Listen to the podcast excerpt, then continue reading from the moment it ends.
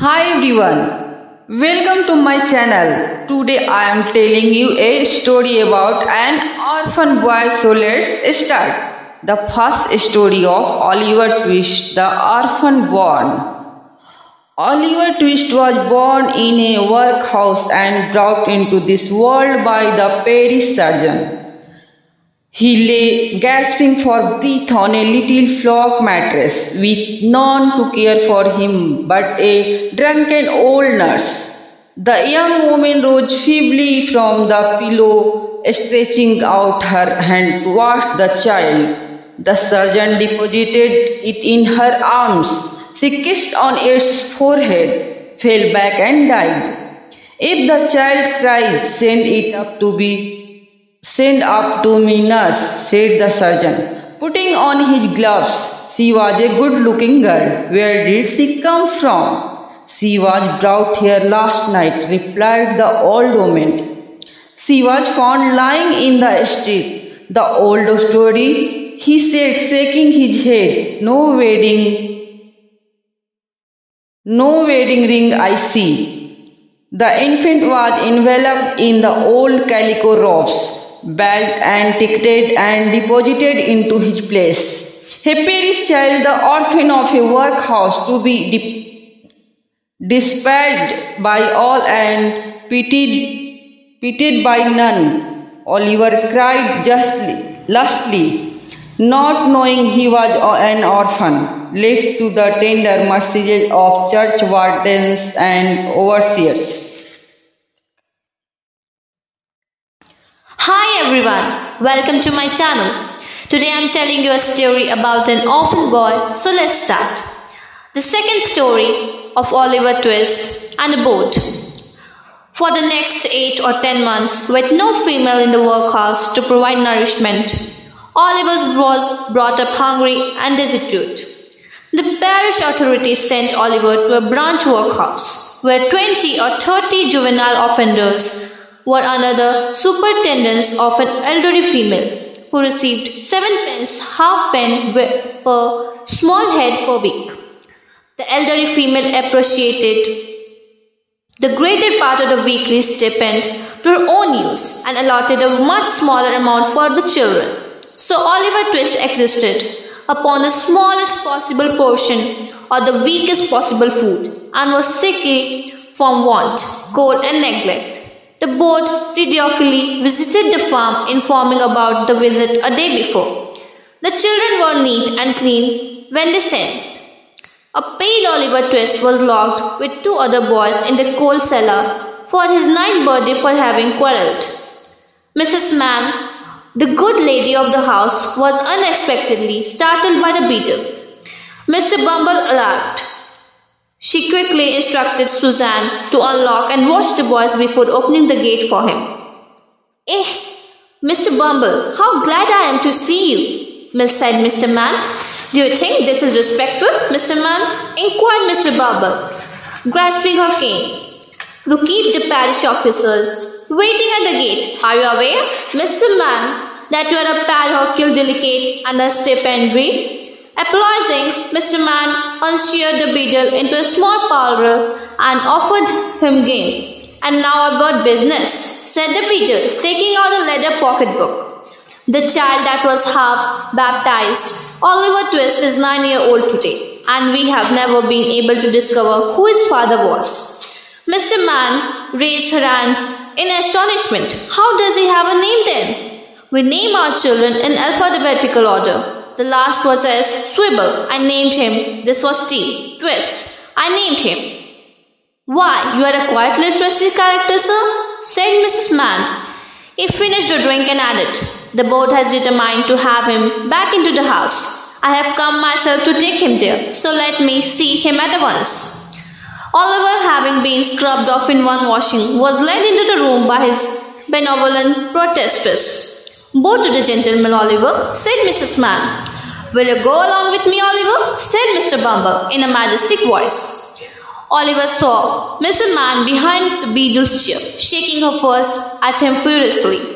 Will she go with me? inquired poor Oliver. No, she can't, replied Mr. Bumble, but she will come and see you sometimes. Oliver was led away by Mr. Bumble from the wretched home, and he should have been happy, yet he burst into tears, leaving the only friends he had never known. A sense of loneliness sank into the child's heart for the first time. Mr. Bumble led him into a large white washroom where eight or ten fat gentlemen were sitting round a table. Oliver brushed away the tears that lingered in his eyes and bowed. What's your name, boy? said the gentleman in a high chair. In a very low and hesitating voice, he told his name. Boy, said the gentleman in the high chair, listen to me. You know, you are an orphan, I suppose. What's that, sir? inquired poor Oliver. Hush, said the gentleman who had spoken first. You know, we have got no father or mother and that you were brought up by the parish, don't you? Yes, sir, replied Oliver, weeping bitterly. Why are you crying for? inquired the gentleman in the white waistcoat. Well, you have come here to be educated and taught a useful trade, said the red faced gentleman in the high chair. Oliver was then hurried away to a large wire where, on a rough hard bed, he sobbed himself to sleep. The room in which the boys were fed was a large stone wall where the master, assisted by one or two women, ladled the grill at meal times. The bowls were never washed. Oliver Twist and his companions suffered slow starvation for three months. The boys discussed and it was decided that someone should ask for more. And it fell to Oliver Twist. Oliver did ask for more and the consequence was dreadful. He was ordered into instant confinement and a bill was next morning pasted on the outside the gate, offering a reward of five pounds to anybody who wanted Oliver Twist as an apprentice to any trade, business, or calling. Hi everyone, welcome to my channel. Today I am telling you a story about an orphan boy. So let's start. The third story of Oliver, New Life. The next day, Mr. Sowerberry, the parochial undertaker, met Mr. Bumble and expressed his desire of taking away Oliver with him. Little Oliver heard the news of his destination and was led away by Mr. Bumble to a new scene of suffering. Oliver burst into tears and wept bitterly. Mr. Bumble reprimanded him. He told Oliver to dry his eyes, be a good boy, and walked on with him in silence. Here, I have brought the boy, said the beadle to the undertaker as they entered. Oliver bowed. Oh, that's the boy, is it? said the undertaker. Mr. Sowerberry, will you come here a moment, my dear? Mrs. Sowerberry emerged from a little room behind the shop. She was a short, squeezed up woman with a vixen countenance. My dear, said Mr. Sowerberry, Differentiately, this is the boy from the workhouse that I told you of. Oliver bowed again. She told him to the kitchen. A thin girl sat there in shoes down at heel and blue worsted torn stockings. Here, Charlotte, said Mr. Sowerberry, who had followed Oliver down. Give this boy some of the cold bits that are put by for Trip. Oliver's eyes glistened at the mention of meat and a plate full of coarse, broken victuals was set before him. I wish some well fed philosopher could have seen Oliver Twist staring at the meat that the dog had neglected. Mrs. Sowerberry that led Oliver upstairs. Your bed is under the counter. You don't mind sleeping among the coffins, I suppose?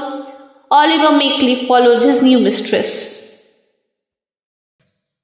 Hi everyone, welcome to my channel. Today I am telling you a story about an orphan boy. So let's start. Oliver goes to a funeral for the first time. Oliver gazed timidly about him, feeling awestruck and dreadful. The absence of a loved one and the familiar face sank heavily into his heart. With a heavy heart he fell asleep in a coffin, which was his bed. Oliver was awakened in the morning by the angry and the impetuous loud kicks at the outside of the shop door. Open the door, will you? I will, sir, replied Oliver, undoing the chain and turning the key. He drew back the bolts with a trembling hand and opened the door. Oliver glanced upon the street and saw a big charity boy sitting on a post in front of the house, eating a slice of bread and butter. You don't know who I am, I suppose, said the charity boy fiercely. No, sir, replied Oliver. I am Mr. Noah Claypole, said the charity boy, and you are under me. Take down the shutters, you idle young ruffian. With this, Mr. Claypole kicked Oliver. Oliver took down the shutters, breaking a pane of glass in his effort. Days passed, Oliver has been staying at the undertaker's some three weeks now. It was determined that Oliver would accompany his master to the funeral services as he would make a delightful mute. The next morning, Mr. Bumble entered the shop and handed over a scrap of paper to Sowerberry. Aha, said the undertaker, an order for the coffin and a parochial funeral afterwards for Bayton. I never heard the name before. We only heard of the family the night before last, said the beadle.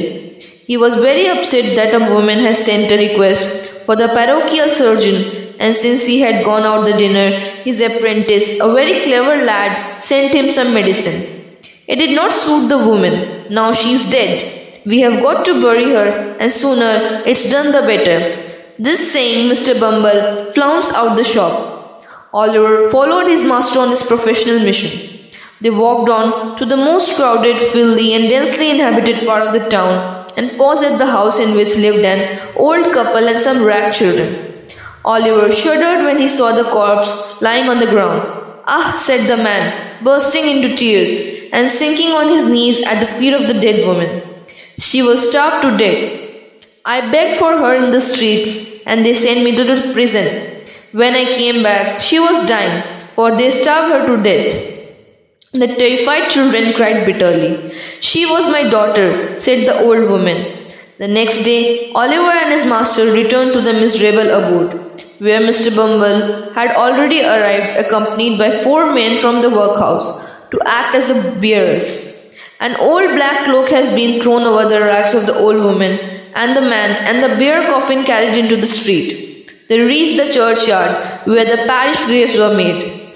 The clergyman read the burial service. Now, Bill, says Sowerberry to the gravedigger, fill up. Oliver wondered in his own mind whether it had taken a very long time to get Mr. Sowerberry used to it. He walked back to the shop, thinking over all he had seen and heard. Hi everyone, welcome to my channel. Today I am telling you a story about an orphan boy. So let's start. Oliver's journey to London. Life of Oliver had become miserable at the Sowerberry due to Noah Claypole. One night, Oliver decided to run away to London. He walked on and was cold and hungry. Early on the seventh morning after he had left his native place, Oliver limped slowly into the little town of Barnet. He sat crouching with bleeding feet and covered with dust upon a doorstep. Some people stopped to gaze at Oliver for a moment or two or turned round to stare at him as they hurried by, but none relieved him. Oliver was roused by observing that a boy who has passed him carelessly some minutes before has returned and was now surveying him most earnestly from the opposite side of the way. He walked up to Oliver, said, Hello. The boy was about his own age. He was snub nosed, flat browed, dirty looking boy. He was short and had little sharp, ugly eyes. His hat was stuck on the top of his head. He wore an oversized man's coat with the cuffs turned back and kept his hands in his pockets. I am very hungry and tired, replied Oliver tearfully. I have walked a long way. I have been walking these seven days. Walking for seven days, said the young gentleman. Oh, I see. Assisting Oliver to rise, the young gentleman took him into the rear of small public house. Here, Oliver ate a long and hearty meal, during which the strange boy eyed him from time to time very attentively. Going to London, said the strange boy when Oliver had finished. Yes. Got any lodgings and money? No. The young gentleman told him that he was going to London that night and could arrange shelter for him with an old man. Oliver readily agreed. The boy's name was Jack Dawkins and that he was a protege of the elderly gentleman mentioned before. Mr. Dawkins was known as the artful dodger among his friends. They entered London nearly at 11 o'clock. The dodger walked at a rapid pace, directed Oliver to follow him closely. Oliver had never seen a dirtier or more wretched place. The street was very narrow, smelly, and muddy. They entered the house. Now then, cried a voice from below, in reply to the whistle from the dodger. Plummy and slam was the reply. This seemed to be some watchword or signal.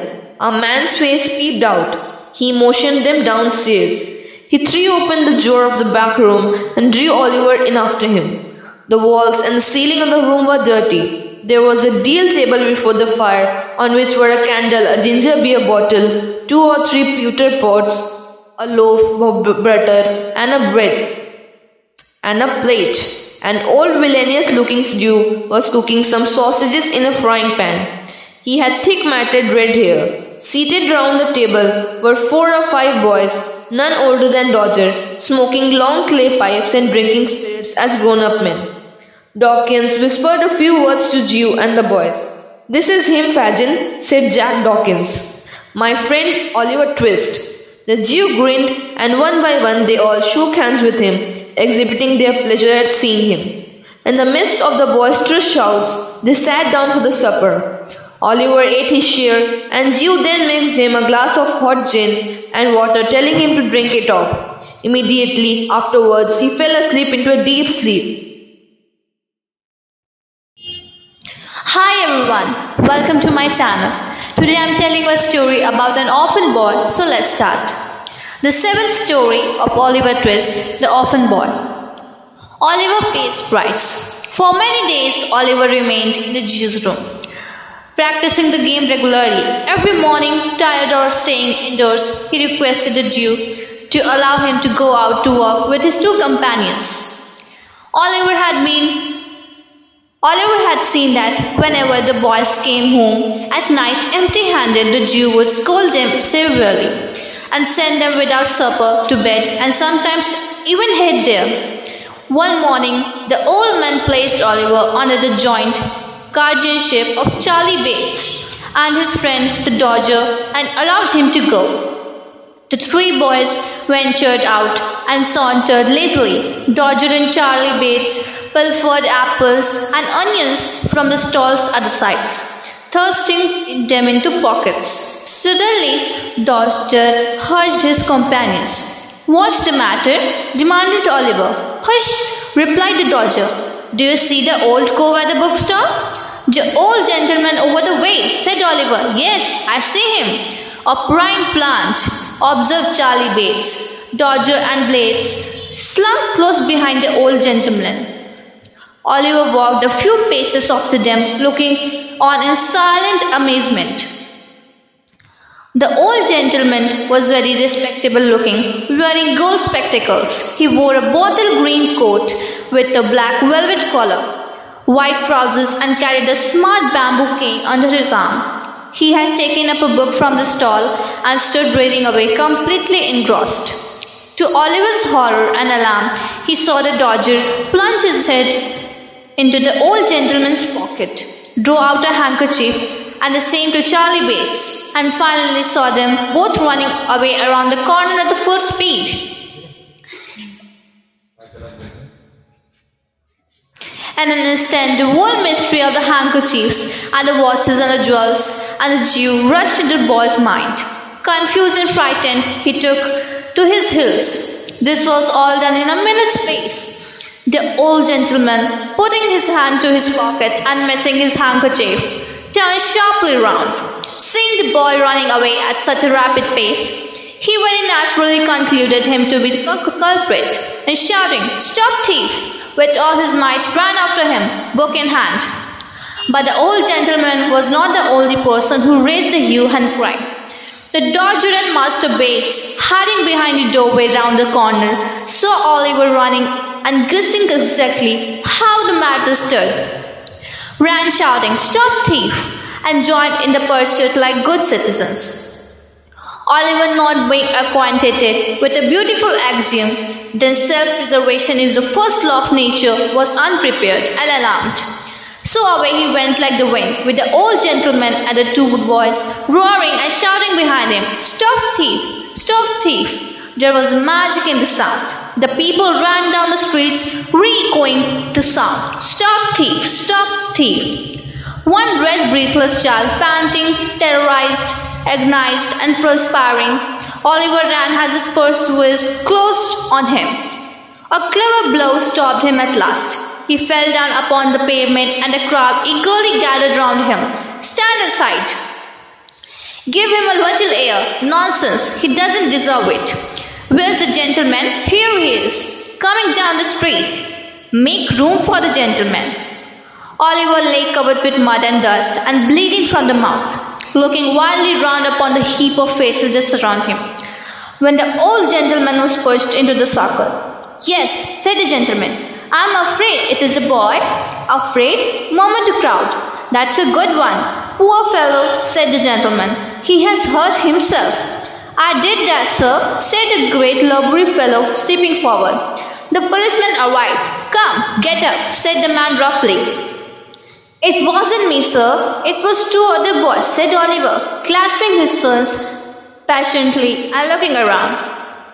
They are here somewhere. Oh no, they aren't, said the officer. He meant this to be ironical. But it was true, for Dodger and Charlie Bates had disappeared. Come, get up. Don't hurt him, said the old gentleman compassionately. Oh no, I won't hurt him, replied the officer, tearing his jacket half off his back. Come, I know you. It won't do. Will you stand upon your legs, you young devil? Oliver made an attempt to raise himself on his feet and was at once lugged around the streets by the jacket collar at a rapid pace. The gentleman walked on with Jim by the officer's side. The crowd surged ahead and stared back at Oliver from time to time. Hi everyone, welcome to my channel. Today I am telling you a story about an orphan boy, so let's start. The eighth story, Oliver's experience at court. Oliver was led up by the back way to the Metropolitan Court. Here they met a stout man with whiskers on his face, swallowing a bunch of keys. What's the matter now? said the man curiously.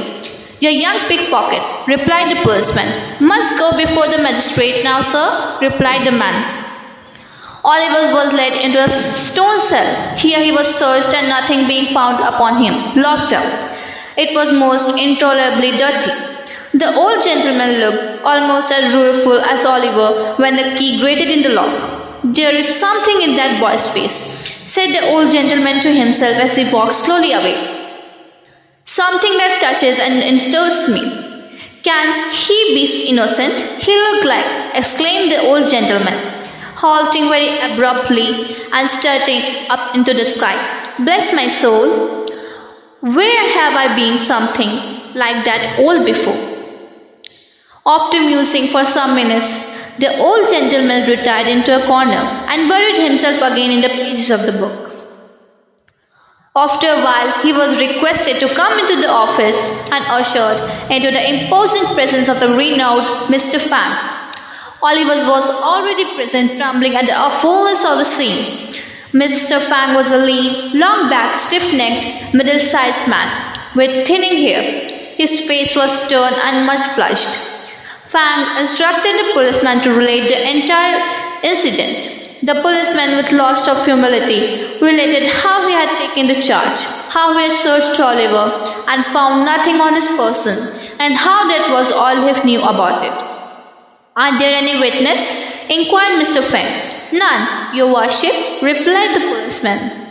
Mr. Fang sat silently for some minutes and then told the prosecutor to give evidence. With many interruptions and repeated insults, Mr. Brownlow stated his case and requested Fang to deal as leniently with Oliver as justice would allow. He has been hurt already, said the old gentleman in conclusion, and I fear, he added, with great energy looking towards the bar, I really fear that he is ill. Oh, yes, I dare say, said Mr. Fang with a sneer. Come, none of your tricks here. You young vagabond, they won't do. What's your name?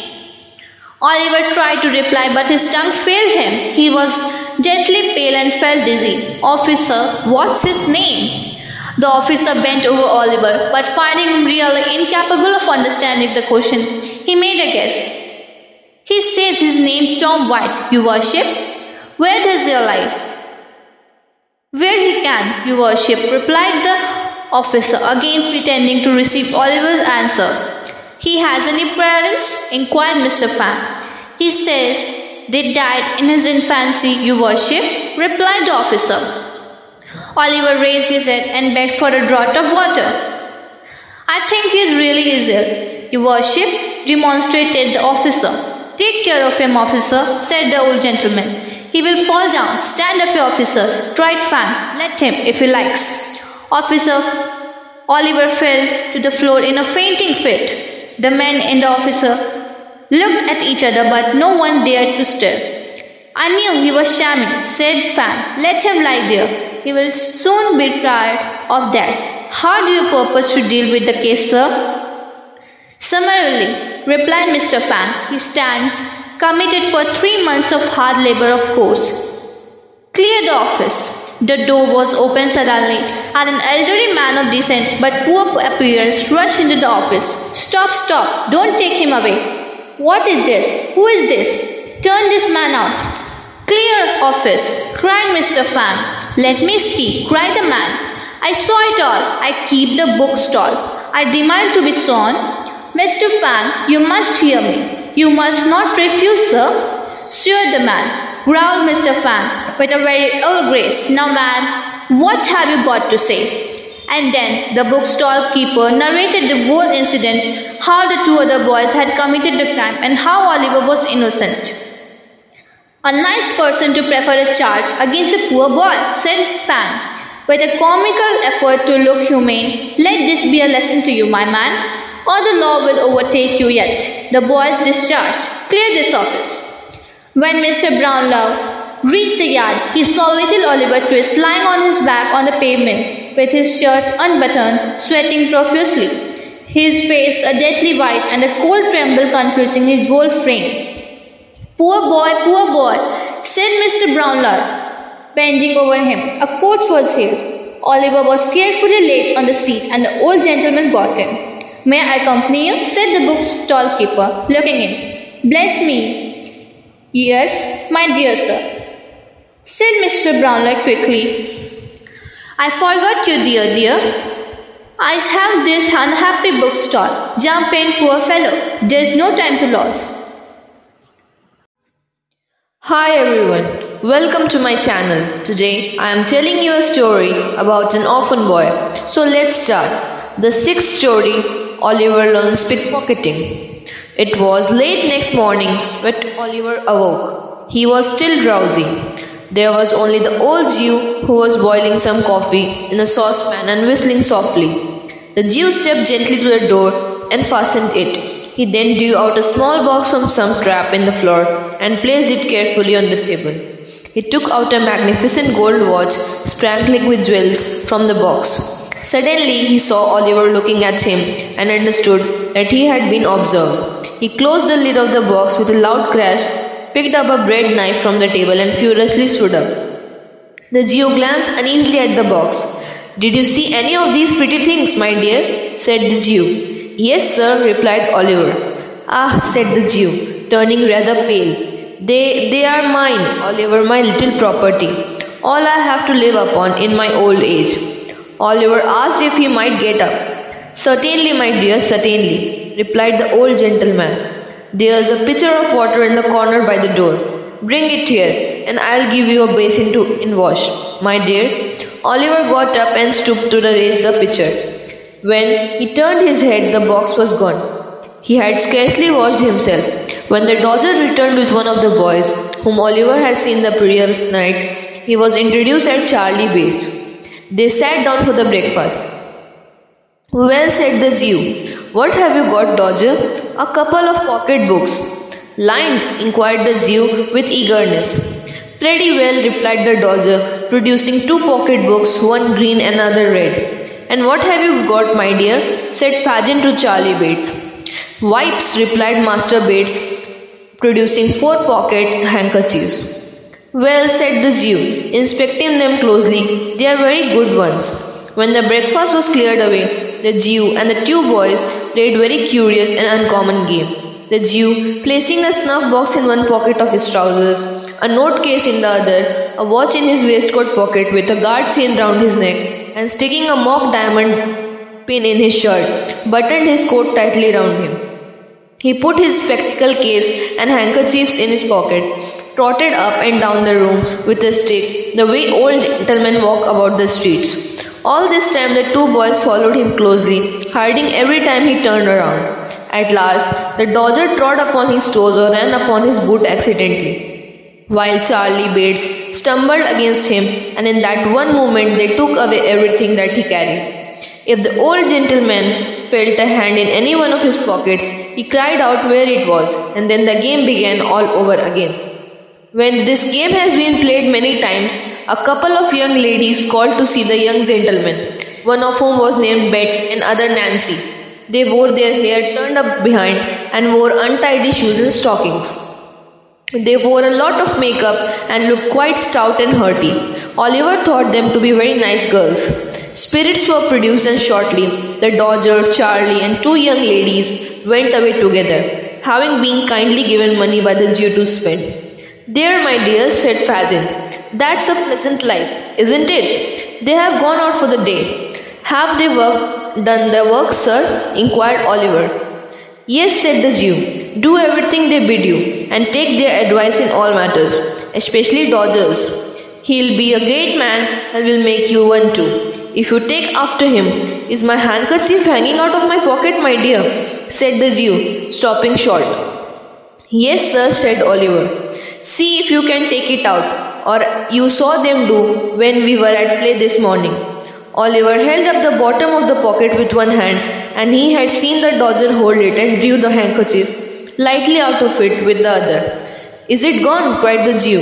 Here it is, sir, said Oliver, showing it in his hand. You are a clever boy, my dear, said the playful old gentleman, patting Oliver on his head approvingly. If you go on in this way, you will be the greatest man of the time. Oliver followed him quietly to the table.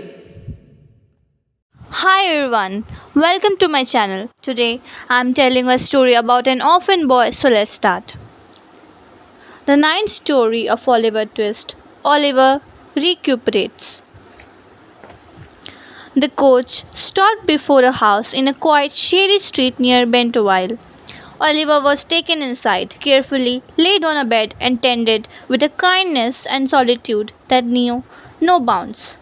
For many days Oliver lay stretched on bed, burning beneath the dry and wasting heat of fever. Weak, thin, and pallid, he awoke at last from what seemed to have been a long and troubled dream.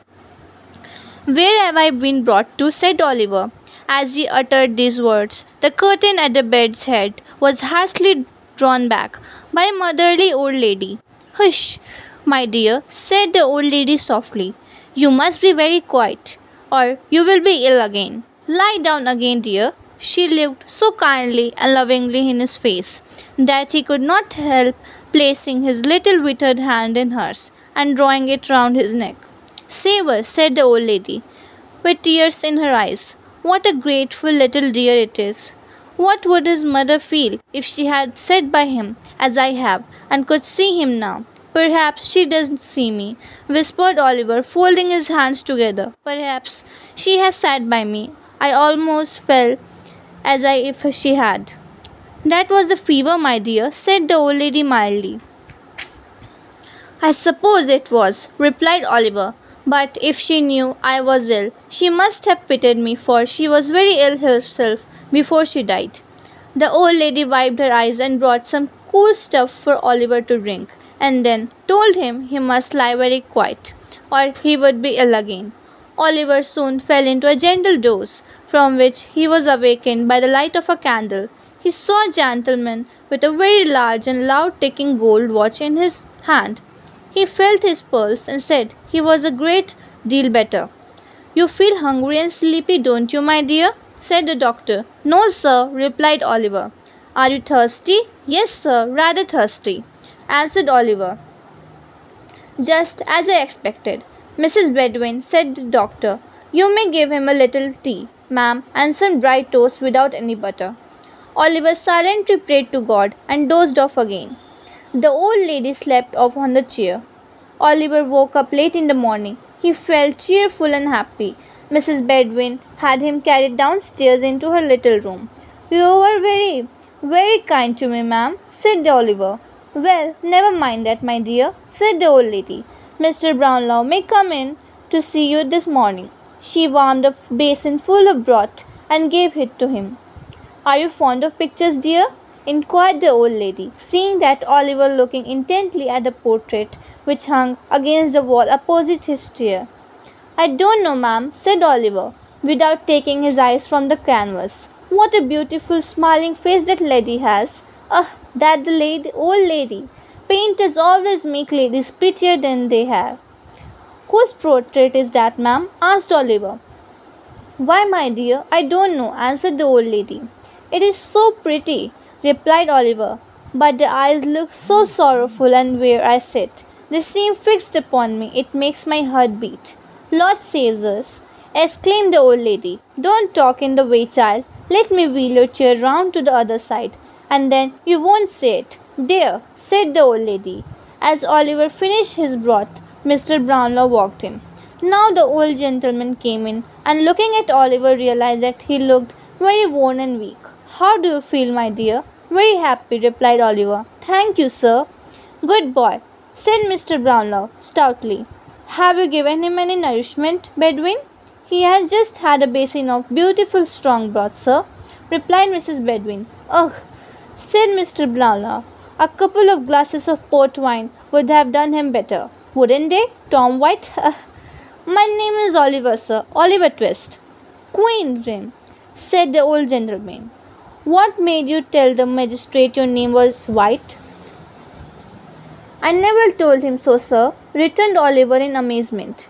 The old gentleman looked sternly at Oliver's face. It only reflected sincerity and truth. It was impossible to doubt him. Mr. Brownlow realized that a resemblance between his features and some familiar face came upon him so strongly that he could not withdraw his gaze. I hope you are not hungry with me, sir, said Oliver. No, no, replied the old gentleman. Why, what's this? Bedwin looked there. As he spoke, he pointed hastily to the picture over Oliver's head and then to the boy's face. There was its living copy the eyes, the head, the mouth, every feature was the same. Oliver, being still weak, fainted. To speak of the other two boys, they fled through the narrow streets and courts and halted beneath a low and dark archway. What will Fagin say? inquired the Dodger and slunk down the court thoughtfully. Master Bates followed. They climbed up the stairs and entered the room. The Jew sat over the fire. Why, how's this? muttered the Jew. Only two of them? Where's the third? They can't have gone into trouble. Hark!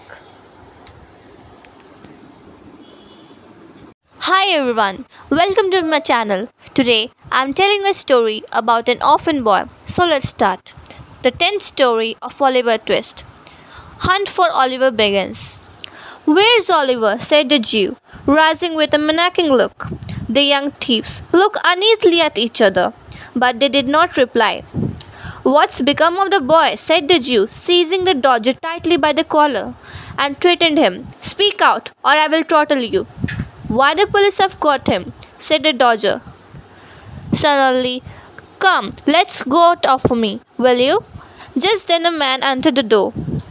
He was a stoutly built fellow of about thirty five, in a black velvet coat, very soiled drab breeches, lace up half boots, and grey cotton stockings, which enclosed a bulky pair of legs. He wore a brown hat and a dirty belcher handkerchief round his neck. He had scowling eyes, one of which appeared to be recently damaged by a blow. A white shaggy dog with his face scratched and torn in twenty different places sculled into the room. What are you up to? Ill treating the boys, your conventuous, avacious, insatiable old friends, said the man sitting down. I wonder they don't mother you. I would if I was them. I would have your appearance. I would have done it long ago. Hish! Hish, Mrs. Sikes, said the Jew, trembling. Don't speak so loudly. They all sat discussing what had happened with Oliver when suddenly Bets and Nancy arrived.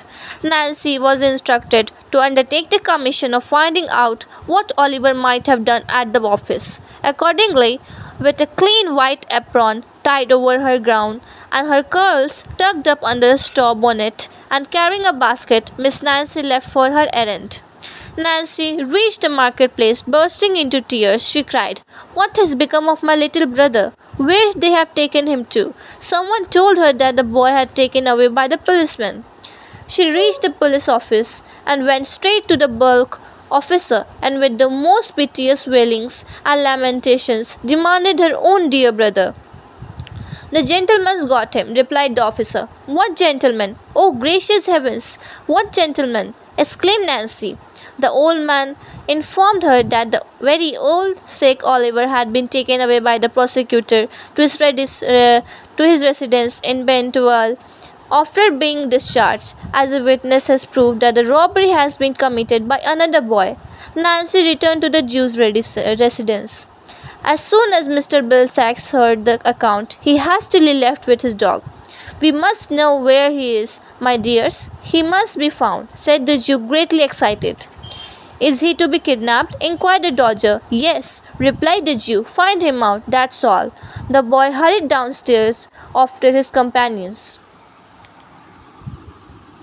Hi everyone, welcome to my channel. Today I am telling you a story about an orphan boy. So let's start. The 11th story Oliver sent on errand. The next day, when Oliver came down into the housekeeper's room, the picture had been removed, and Mr. Brownlow thought that it worried Oliver. But on Oliver's insistence, it was told that it would be put up again once he was all right.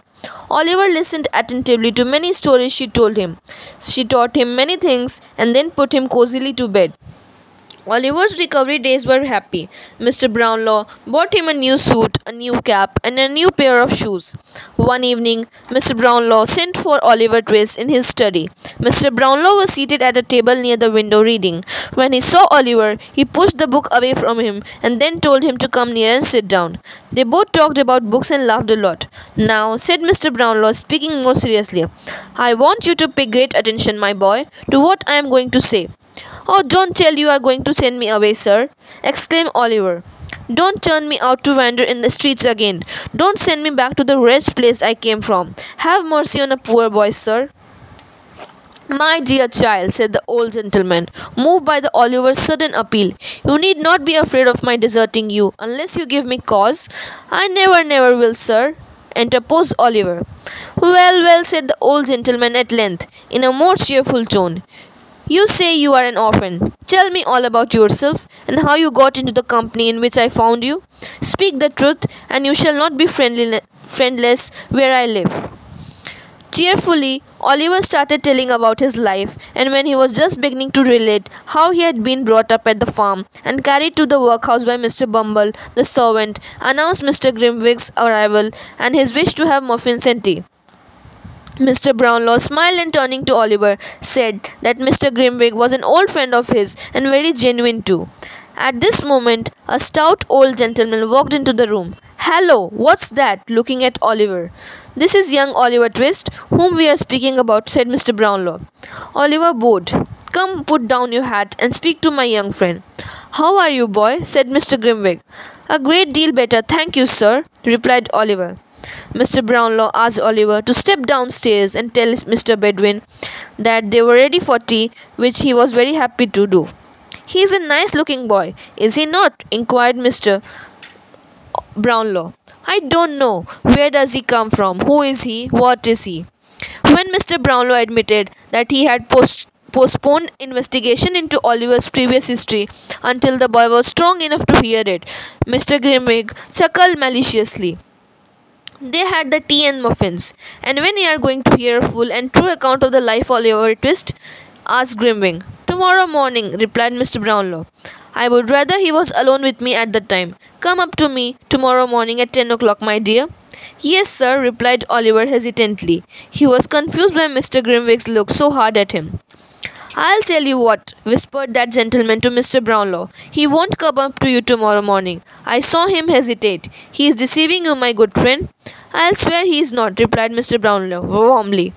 Just then, Mrs. Bedwin brought a small parcel of books which Mr. Brownlow had morning purchased from the same bookstall keeper. Stop the boy, Mrs. Bedwin, said Mr. Brownlow. Some books have to go back. He has gone, sir, replied Mrs. Bedwin. Send Oliver with them, said Mr. Grimwig with an ironical smile. He will be sure to deliver them safely, you know. Yes, let me take them, if you please, sir, said Oliver. I'll run all the way, sir. You shall go, my dear, said the old gentleman. The books are on a chair by my table. Fetch them down. You are to say, said Mr. Brownlow, glancing steadily at Grimwig, that you have brought those books back, and that you have come to pay the four pound ten I owe him. This is a five pound note, so you will have to bring me back ten shillings change. I won't be ten minutes, sir, said Oliver eagerly. Having buttoned up the back note in his jacket pocket, he took the books and left the room. Mrs. Bedwin told him the name of the bookseller, the street, and the shortest route, all of which Oliver said he clearly understood. He left. Let me see, he'll be back in twenty minutes, at the longest, said Mr. Brownlow. It will be dark by that time. Oh, you really expect him to come back, do you? inquired Mr. Grimwig. With these words, he drew his chair closer to the table, and the two friends sat with the watch between them. It grew dark, and the two old gentlemen continued to wait silently. Hi everyone, welcome to my channel. Today I am telling you a story about an orphan boy. So let's start. The 12th story of Oliver Twist. Oliver Trapped. Mr. William Sachs sat in the obscure parlour of a low public house in the filthiest part of Little Saffron Hill. His dog sat at his feet. Just then the door opened and a Jew entered. The Jew rubbed his hands and sat down at the table. Just then the bell rang. It was answered by another Jew, younger than Fagin, but nearly as vile and repulsive in appearance. Is anybody here, Barney? Inquired Fagin. Miss Nancy, replied Barney. Nancy, exclaimed Sikes. Send her here, said Sikes, pouring out a glass of liquor. Barney urged in Nancy. Ah, Nancy dear, said Fagin, looking up. The Jew by half, closing her deeply set eyes, warned Mr. Nancy not to be too communicative. After ten minutes, Nancy and Mr. Sikes left together. Meanwhile, Oliver Twist, on his way to the bookstall, took a wrong turn. He was startled by a young woman screaming, Oh, my dear brother! He was hugged tightly by the woman. Don't! cried Oliver, struggling. Let me go. Who is it? What are you stopping me for? Oh, my gracious, said the young woman. I have found him. Oh, Oliver, Oliver, oh, my naughty boy. Come home. A couple of people came up around her. No, replied Oliver, greatly alarmed. I don't know her. I have any I haven't any sister or father and mother either. I have an orphan. I am an orphan. Why, it's Nancy, exclaimed Oliver, who now saw her face. You saw, he knows me, cried Nancy, appealing to be bystanders. What's the devil's this? said the man, bursting out of a beer shop with a white dog at his heels. Oliver, Come home to your poor mother. You are a young dog. Come home. The man struck him with the books Oliver was holding, and the child was unconscious. Meanwhile, this Bedwin and this old gentleman waited for his return. Hi everyone, welcome to my channel. Today I am telling you a story about an orphan boy. So let's start. The 13th story Oliver is back to rags. Sikes and Nancy seized Oliver's hand on either side. Oliver was uncertain, dismal, and depressed. They walked on. At length, they turned into a very filthy, narrow street and stopped before the door of an apparently untenanted shop. All right, cried Sikes, glancing cautiously about. Nancy stooped below the shutters, and Oliver heard the sound of a bell. After being verified from the window, the door was softly opened to him. Mr. John Dawkins appeared. He did not show any mark of recognition upon Oliver. They went up the stairs and were received with a shout of laughter. Master Charles Bates laughed all about. He here he is, O Fagin, look at him. The artful searched Oliver's pockets. Delightful to see you looking so well, my dear, said the Jew, bowing with mock humility. The artful shall give you another suit, my dear. The artful drew forth the five pound note. Fagin snatched it. Mr. Sikes plucked the note from the Jew's hand, saying that Nancy and he had scouted from and kidnapped Oliver, and they both only deserved it.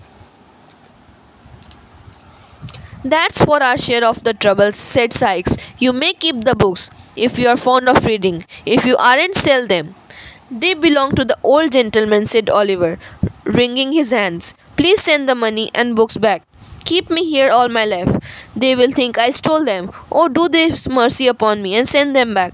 Oliver fell upon his knees and at the Jew's feet in desperation.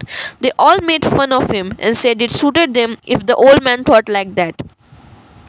Oliver jumped suddenly to his feet and ran wildly, shrieking for help.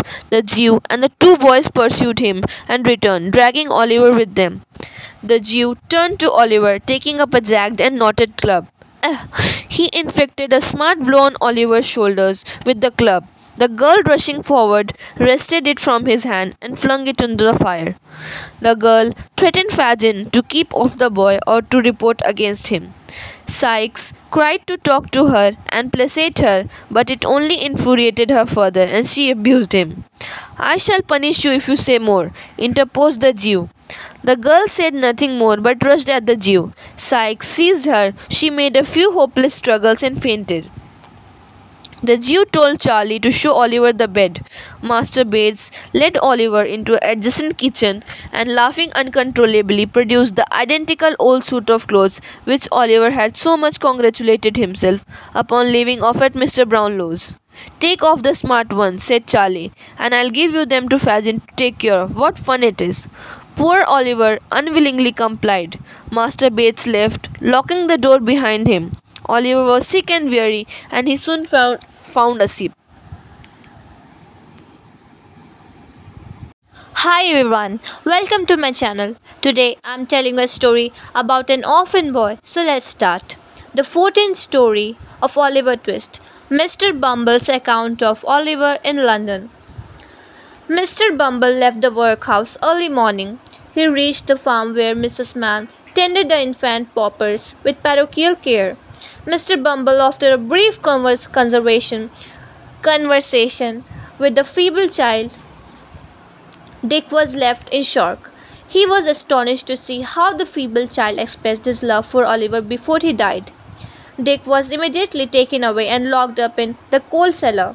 At six o'clock next morning, Mr. Bumble sat in the coach, accompanied by the criminals whose settlement was disputed. After reaching London, Mr. Bumble ate his dinner. He drew his chair to the fire and started reading the paper. The very first news to catch his eyes was five guineas reward. A young boy named Oliver Twist absconded or was interdicted on Thursday evening last from his home at Pentonville and has not seen since been heard of. The above reward will be paid to any person who will give any information that will lead to Oliver Twist or throw any light upon his previous history in which the advertiser is for many reasons warmly interested. It was followed with a full description of Oliver's dress, appearance, and Mr. Brownlow's name and address in detail. Mr. Bumble read the advertisement carefully several times, and within five minutes he was on his way to Pentonville. Is Mr. Brownlow at home? inquired Mr. Bumble of the girl who opened the door. Mr. Bumble no sooner uttered Oliver's name than he was instantly ushered, ushered in by Mrs. Bedwin. Come in, come in, said the old lady. I knew we would hear of him. Poor dear, bless his heart. I said so all along. He was shown into a little back study where sat Mr. Brownlow and his friend Grimwig, with decanters and glasses before them. After Mr. Bumble sat down, Mr. Brownlow said impatiently, Now, sir, you come in consequence of having seen the advertisement? Yes, sir, said Mr. Bumble. Mr. Brownlow resumed, Do you know where this poor boy is now? No, replied Mr. Bumble. Well, what do you know of him? inquired the old gentleman. Mr. Bumble commenced his story. It was that Oliver was a foundling, born of low and vicious parents, that he had, from his birth, displayed treachery, ingratitude, and malice, and had attacked an unoffending lad, and run away at night from his master's house. In proof of his really being the person he represented himself, Mr. Bumble laid upon the table the papers he had brought to town. I fear it is all true. It is all too true, said the old gentleman sorrowfully after looking over the papers. I would gladly had give, have given you treble the money if it had been favorable to the boy. If Mr. Bumble had known this before, he might have given a very different color to his little history. It was too late now, so he shook his head gravely and pocketing the five guineas withdrew. Mr. Brownlow paced the room to and fro for some minutes, evidently disturbed by the beadle's tale. At length he stopped and rang the bell violently. Mrs. Bedwin, said Mr. Brownlow, when the housekeeper appeared, that boy, Oliver, is an impostor. It can't be, sir. It cannot be, said the old lady energetically.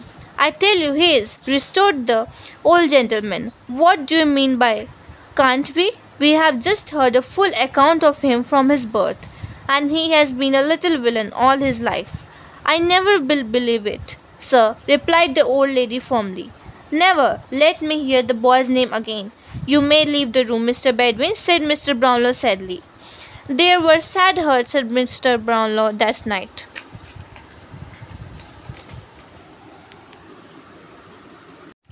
Hi everyone, welcome to my channel. Today I'm telling you a story about an orphan boy, so let's start. The 15th story of Oliver Twist The Plan.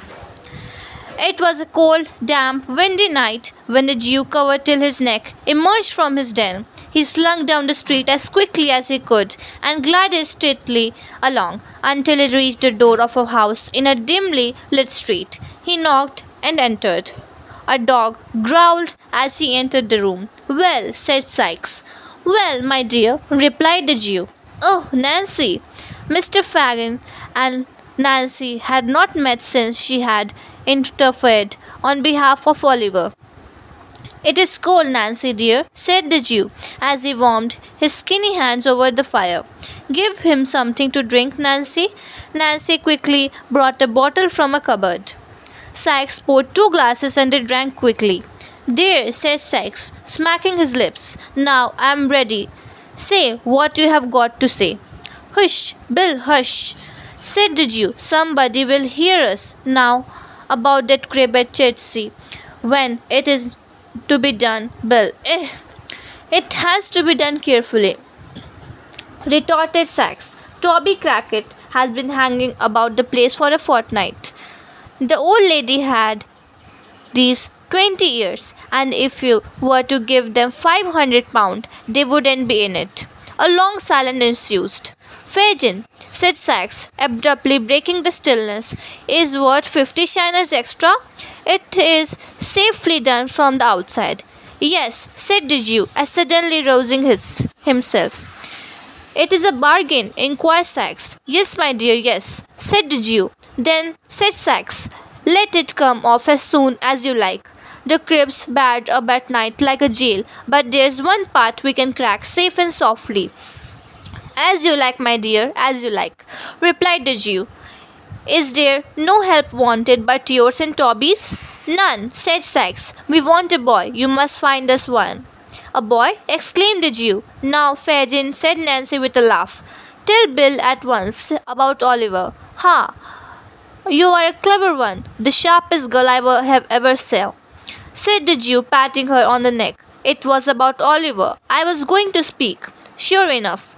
He's the boy for you, my dear, he exclaimed, Sikes. Well, he's just the size I want. When it is to be done, asked Nancy. I planned with Toby the night after tomorrow, said Sikes in a surly voice. If he had nothing from me to the contrary. Good, said the Jew. There's no moon. Oh, ah, it's all planned, rejoined Sikes, interrupting him. Never mind particulars. You had better bring the boy here tomorrow night. It was decided that Nancy should bring Oliver with her and hand him over to the Sikes. Sikes drank heavily and went to sleep where he fell. Good night, Nancy, said the Jew, muffling himself up as before. Mr. Fagin reached back to his gloomy abode, where the Dodger impatiently waited for him. Oliver was fast asleep, pale and anxious. Hi everyone, welcome to my channel. Today I am telling you a story about an orphan boy. So let's start. The 16th story Oliver accompanies Sikes. When Oliver woke up in the morning, he was surprised to find a new pair of shoes with strong, thick soles placed at his bedside. At breakfast, the Jew told him that he was be taken to Bill Sikes' home that night. Sikes is a rough man and thinks nothing of blood when his own is up. Do what he bids you to. Take this book and read it. Just when Oliver sat reading, Nancy came in. Oliver saw that she was very pale and gently inquired if she was ill. The girl sat down but did not reply. God forgive me, she cried after a while. I never thought of this. Has anything happened? said Oliver. Can I help you? If I will, I will indeed. Don't know what comes of me sometime, said she. Now are you ready? Oliver stepped forward and said that he was ready. Shh, said the girl as she looked cautiously around. I have promised that you will be quiet and silent, and if you are not, you will only harm both of us and perhaps be my death. Come now. She pulled him in a waiting hackney cabriolet. She pulled him in with her and drew the curtains close. The driver lashed his horse with full speed. They reached quickly, and Nancy led him in the house. Bill, hello, replied Sikes, appearing at the head of the stairs with a candle. Oh, come on. Nancy saluted him cordially. Did he come quietly? inquired Sikes. Like a lamb, replied Nancy. Sikes looked grimly at Oliver. Come here and let me and let me talk to you once and for all. He sat down while Oliver stood before him. Now, do you know what this is? inquired Sikes, taking up a pocket pistol which lay on the table. Oliver replied in the affirmative. Mr. Sikes loaded the pistol. Well, said the robber, seizing Oliver and putting the barrel to his temple. If you speak a word when you are outdoors with me, except when I speak to you, then loading will be in your hand without notice. After having supper, Mr. Sikes went to sleep, ordering Nancy to wake him at five precisely. For a long time, Oliver lay awake. At length, he fell asleep. When he awoke, Nancy was preparing breakfast. It was not yet daylight and it was raining hard. Oliver got ready and they ate. Sikes gave him a large rough cape to button over his shoulders, held his hand, and led him away. It was raining hard and the night had been very wet. The streets were noiseless and empty. The day had fairly begun to break. The city was limping back to life, and the busy morning of the half the London population has begun. Intermittently, they walked and took lift in a cart. They passed a town and alighted on a lonely road. They once again walked on. They stepped outside a solitary house, all ruinous and decayed. Sikes, holding Oliver's hand, softly raised the latch and entered. Hi everyone, welcome to my channel. Today I'm telling a story about an orphan boy, so let's start. The 17th story of Oliver Twist, The Burglary. Barney asked them light. Cursing, Sikes pushed Oliver and they entered a low dark room with a smoky fire, two or three broken chairs, a table, and a very cold couch. A man reposed on the couch with his leg hiked up, smoking a long clay pipe.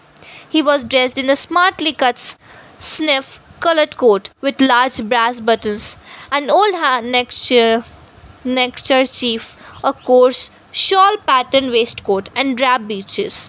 He was Mr. Crackit. The little hair on his head was dyed red and worn into long corkscrew curls.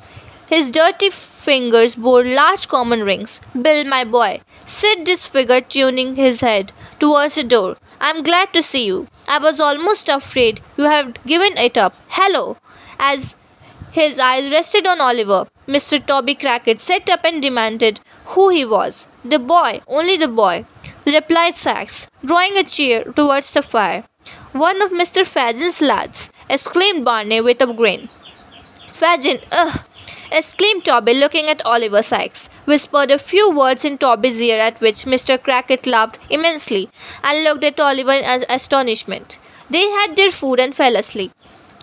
Oliver fell into a heavy doze. He was roused by Toby Crackit declaring it was half past one.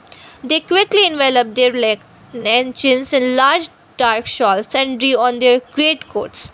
They also took pistols, a crow, crowbar, two thick sticks, and other articles. Sikes then fastened Oliver's cape. Toby and Sikes took Oliver on either side and set off. Barney stayed back. It was now intensely dark. The fog was much heavier and the atmosphere was very damp. They stopped before a detached house surrounded by a wall. Toby Crackit climbed to its top. They hoisted Oliver up and Sikes followed. They stole cautiously about the house. Oliver's mad with grief and terror, realized that housebreaking and robbery were the objectives of the expedition.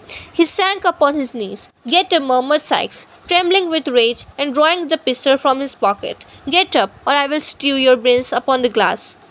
Oh, for God's sake, let me go, cried Oliver. Oh, please have mercy on me and do not make me steal. Hush, replied the man. Say another word, or I will crack your head. Now listen, whispered Sikes. I am going to put you through there. Take this light. Go softly up the steps, straight before you, and along the little hall to the little tree. Unfasten it standing on its chair and let us in. They listened intently and let him in. Oliver decided that he would make one effort to dart upstairs from the hall and alarm the family. He advanced at once but stealthily. Come back, suddenly cried Sikes, Sikes a lot. Scared Oliver dropped his lantern and knew not whether to advance or fly.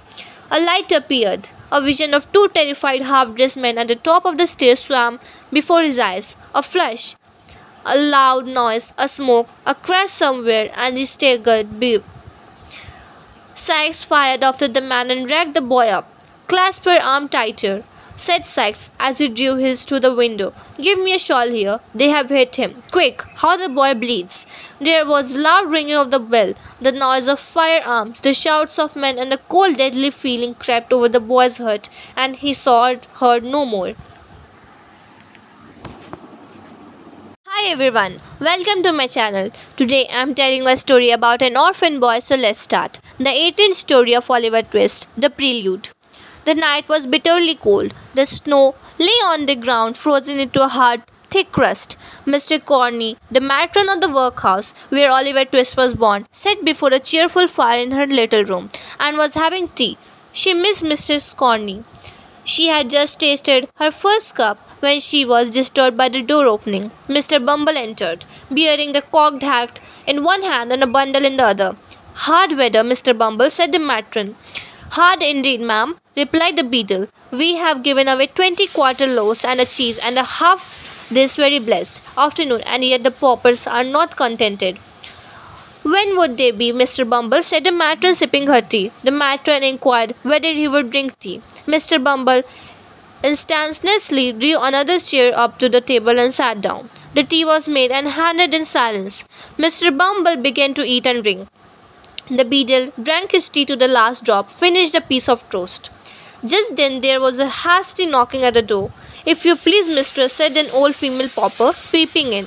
Old Sally's going fast. Well, what's that to me? angrily demanded the matron. I can't keep her alive, can I? She troubled and she says she has got something to tell, which you must hear. She will never die peacefully. Will you come, mistress? Mr. Corney wrapped the thick shawl requested Mr. Bumble to stay till she came back and followed the messenger from the room uh, with a very ill grace, scolding all the way. Mr. Bumble's conduct on being left alone was rather inexplicable.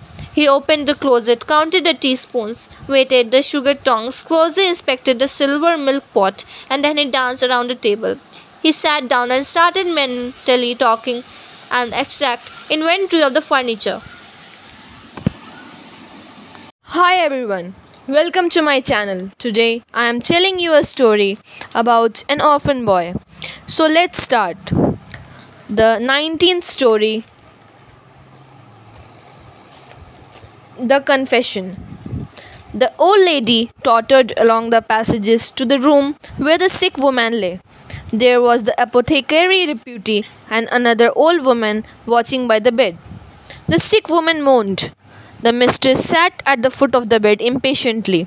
The other two women moved to the fire to warm their hands. The matron started to walk away after some time, warning them not to trouble her anymore. Suddenly, a cry from the two women caused her to look around.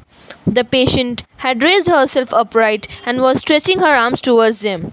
Shh, shh, said one of the women, stooping over her. Lie down, lie down.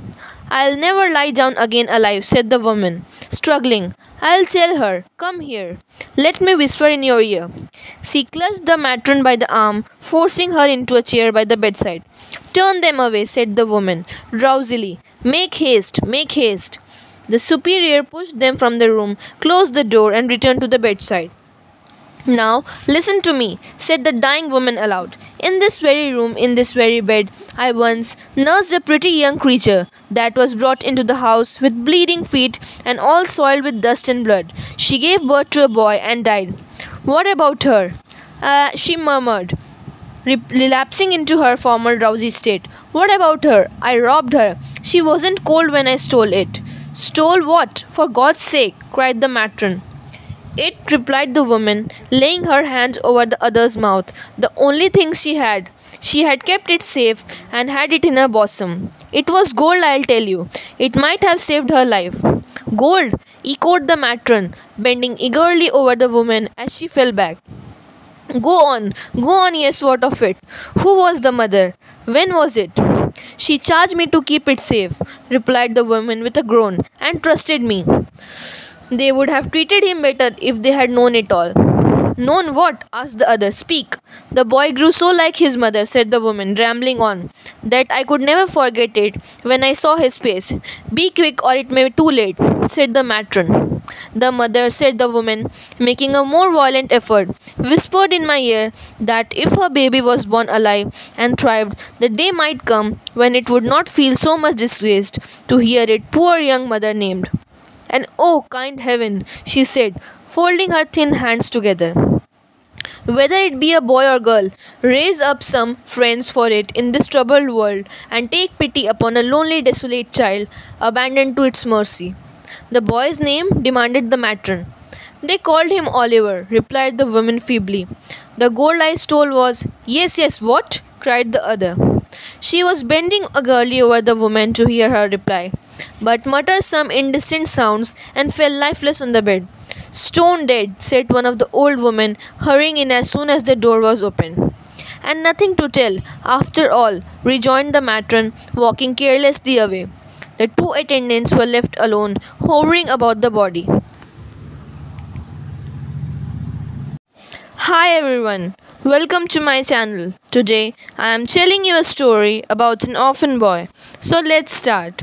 The 20th story of Oliver Twist The Toby Meets Fagin. Mr. Fagin sat in the old den brooding over a dull smoky fire. At a table behind him sat the boys playing a game of whist. It was a cold night. Hark! cried the Dodger at this moment.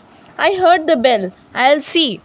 Dodger came back, followed by a haggard, unwashed, and unshorn Toby Crackit. How are you, Fagin? said Toby, nodding to the Jew.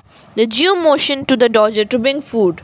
Toby looked tired and worn. He ate hungrily and then, ordering Dodger out, he closed the door. Where are Sikes and the boy? Why have they not come here? cried the Jew. The crack failed, said Toby faintly. They fired and hit the boy. They chased us with dogs upon us. Bill was carrying him, but they were close upon our heels, so we left the youngster lying in a ditch. Bill ran in another direction. That's all I know about them. The Jew uttered a loud yell and, twining his hands in his hair, rushed from the house. Hi everyone, welcome to my channel. Today I am telling you a story about an orphan boy. So let's start. The first story Monks visits Fagin.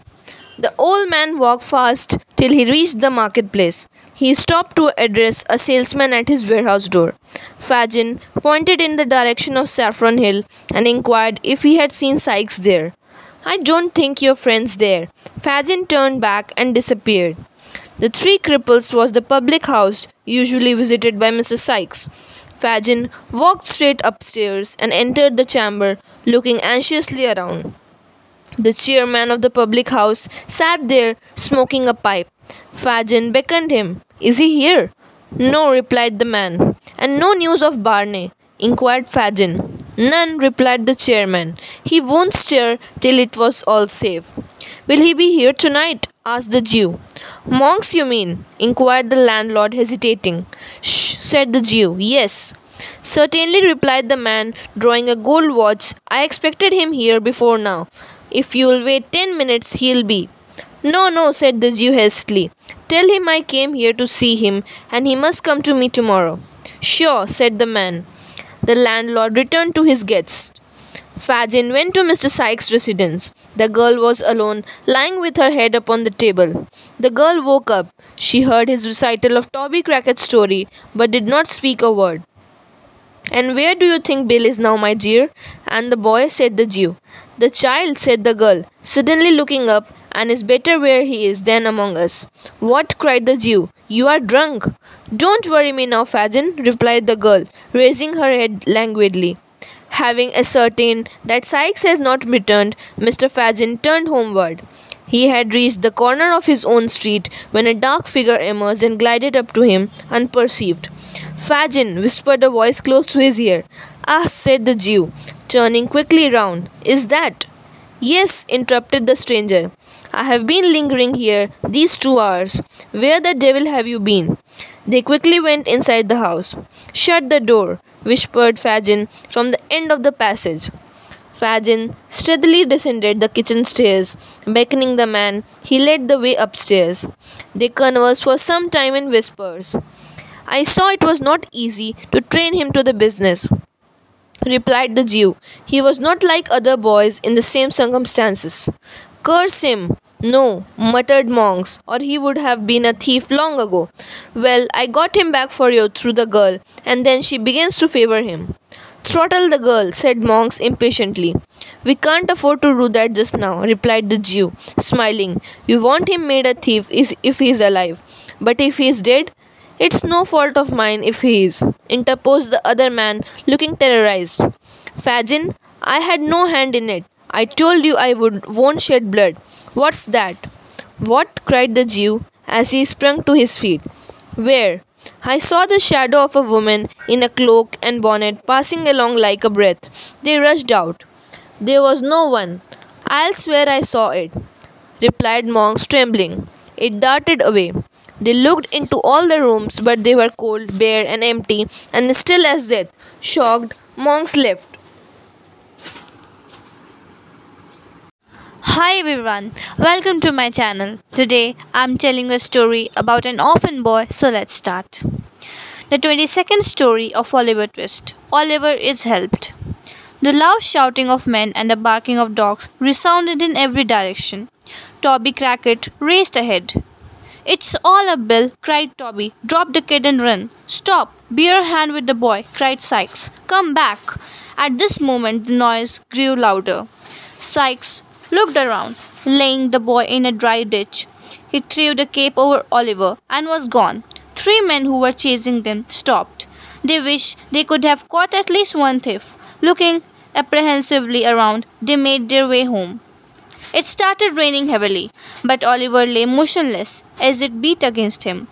At length, the boy awoke. His left arm hung heavy and useless at his side. The bandage was saturated with blood.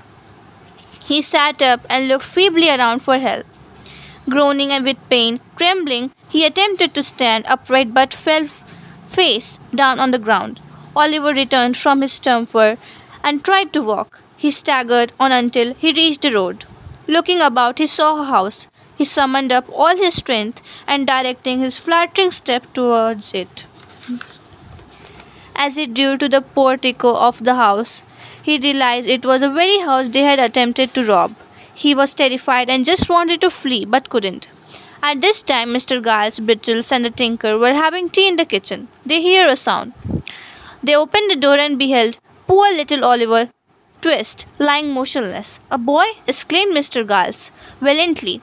Brittles uttered a loud cry. Mr. Giles dragged the boy into the hall and deposited him at full length of the floor. Here he is, bawled Giles. Here one's of the thieves, ma'am, wounded. Miss, I shot him. Giles, whispered the voice from the stairhead. Hush! Is the poor creature much hurt? Yes, miss, ball myrtles. Hush! Pray, there's a good man, replied the lady. Wait quietly while I speak to aunt. She soon returned with a direction that the wounded person was to be carried carefully upstairs to Mr. Giles' room, and that Brittles was to instantly go to Chertsey and dispatch a constable and doctors speedily. But won't you take one look at him first, miss? asked Mr. Giles. Not now, replied the young lady. Hello everyone. Welcome to my channel. Today I am telling a story about an orphan boy, so let's start. The 23rd story of Oliver Twist. Oliver's treated. Mr. Giles served the two ladies at a well spread breakfast table in a handsomely furnished room. Of the two ladies, the uh, older one was well dressed and graceful. The younger lady was not past seventeen. She was beautiful, delicate, and gentle, and reflected peace and happiness. Just then the doctor arrived. I never heard of such a thing, exclaimed the fat gentleman, bursting in. Why didn't you send for me?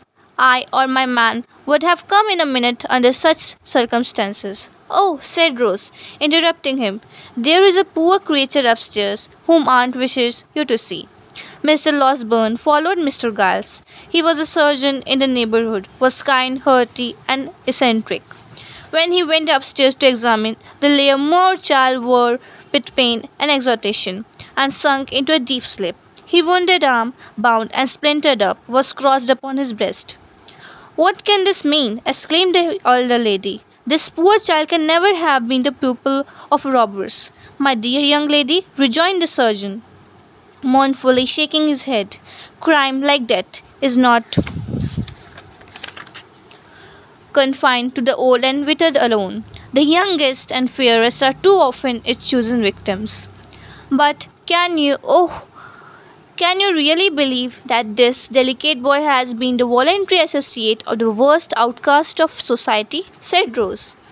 The surgeon led them into an adjoining apartment, but even if he has been wicked, pursued Rose, he may be a homeless or orphan who, with ill usage and hunger, was driven to hurt with men who have forced him to guilt. Aunt, think of this before you let them drag the sick child to prison, which would be grave of all his chances of amendment. My dear love, said the elder lady, as she folded the weeping girl to her bosom. Do you think I would harm a hair of his head? Oliver awoke the next morning. He told them all his simple history. He was solemn thing to hear in the darkened room. The doctor asked Brittles and Giles roughly if they could testify whether Oliver was a steam child put through the window. Brittles and Mr. Giles looked at each other doubtfully. Just then a ring and the sound of wheels announced the arrival of officers from Bow Street. Hi everyone, welcome to my channel. Today I'm telling a story about an orphan boy, so let's start.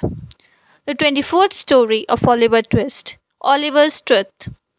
Brittles opened the door and a portly man around 50 walked in. His companion, red haired and bony, followed him. Tell your governor that Blathers and Duff are here, will you? said the shouter man, laying a pair of handcuffs on the table. Mr. Losberne and the two ladies came in. This is a lady of the house, said Mr. Losberne, motioning towards Mr. Maylie. Mr. Blathers bowed. They were asked to sit. Now, with regard to this here robbery master, said Blathers. What are the circumstances? Mr. Losberne recounted to them all that he wanted to at great length. Blathers and Duff occasionally exchanged a nod. That's it, master, replied Blathers. This is all about the robbery, is it? All, replied the doctor. Now, what is this? About a boy that the servants are talking, said Blathers. Nothing at all, replied the doctor. One of the frightened servants thought that a boy may have been involved in this attempt of robbery, but it's nonsense. Sheer absurdity. Blathers asked, Who is the boy? What account does he give of himself? Where did he come from? He didn't drop out of the clouds, did he, master? Of course not. Replied the doctor, with a nervous glance at the two ladies. I know his whole history, but he cannot talk about that later. We would like first to see the place where the thieves made this attempt. I suppose. Certainly, replied Mr. Blathers. Blathers and Duff, attended by the native constable, and all others went into the little room and inspected the window. Mr. Giles and Brittles recounted a melodramatic whisper representation of their previous night adventures. Blathers and Duff cleared the room and held a long council together. Blathers and Duff returned. This robbery did not involve the servants. Nobody suspected them, said Mrs. Le- Melly. We find was a town hand, said Blathers, continuing his report. There were two of them in it, and they had a boy with them. That's planned from the sides of the window. We will see this lad. We have got upstairs at once, if you please. Perhaps they will take something to drink first, Mrs. Melly, said the doctor. They were served spirits, and the doctor slipped out of the room. The doctor returned shortly after. Now, if you please, you can walk upstairs, said the doctor. Following Mr. Losberne, the two officers ascended to Oliver's bedroom. Oliver, feverish and looking worse, was assisted by the doctor to sit up in bed for a minute or so. This, said Mr. Losberne, speaking softly, this is the lad who was accidentally wounded by a spring gun by Mr. Giles. Miss. Blathers and Duff looked at each other. Well, do you think it's the same boy? inquired Blathers. I don't know. I really don't know, said Mr. Giles, with a rueful constantness. I couldn't swear to him. Mr. Losberne requested the officers to carry on with further questioning in the next room. The interrogated Brittles, who said that Giles had been a little too hasty.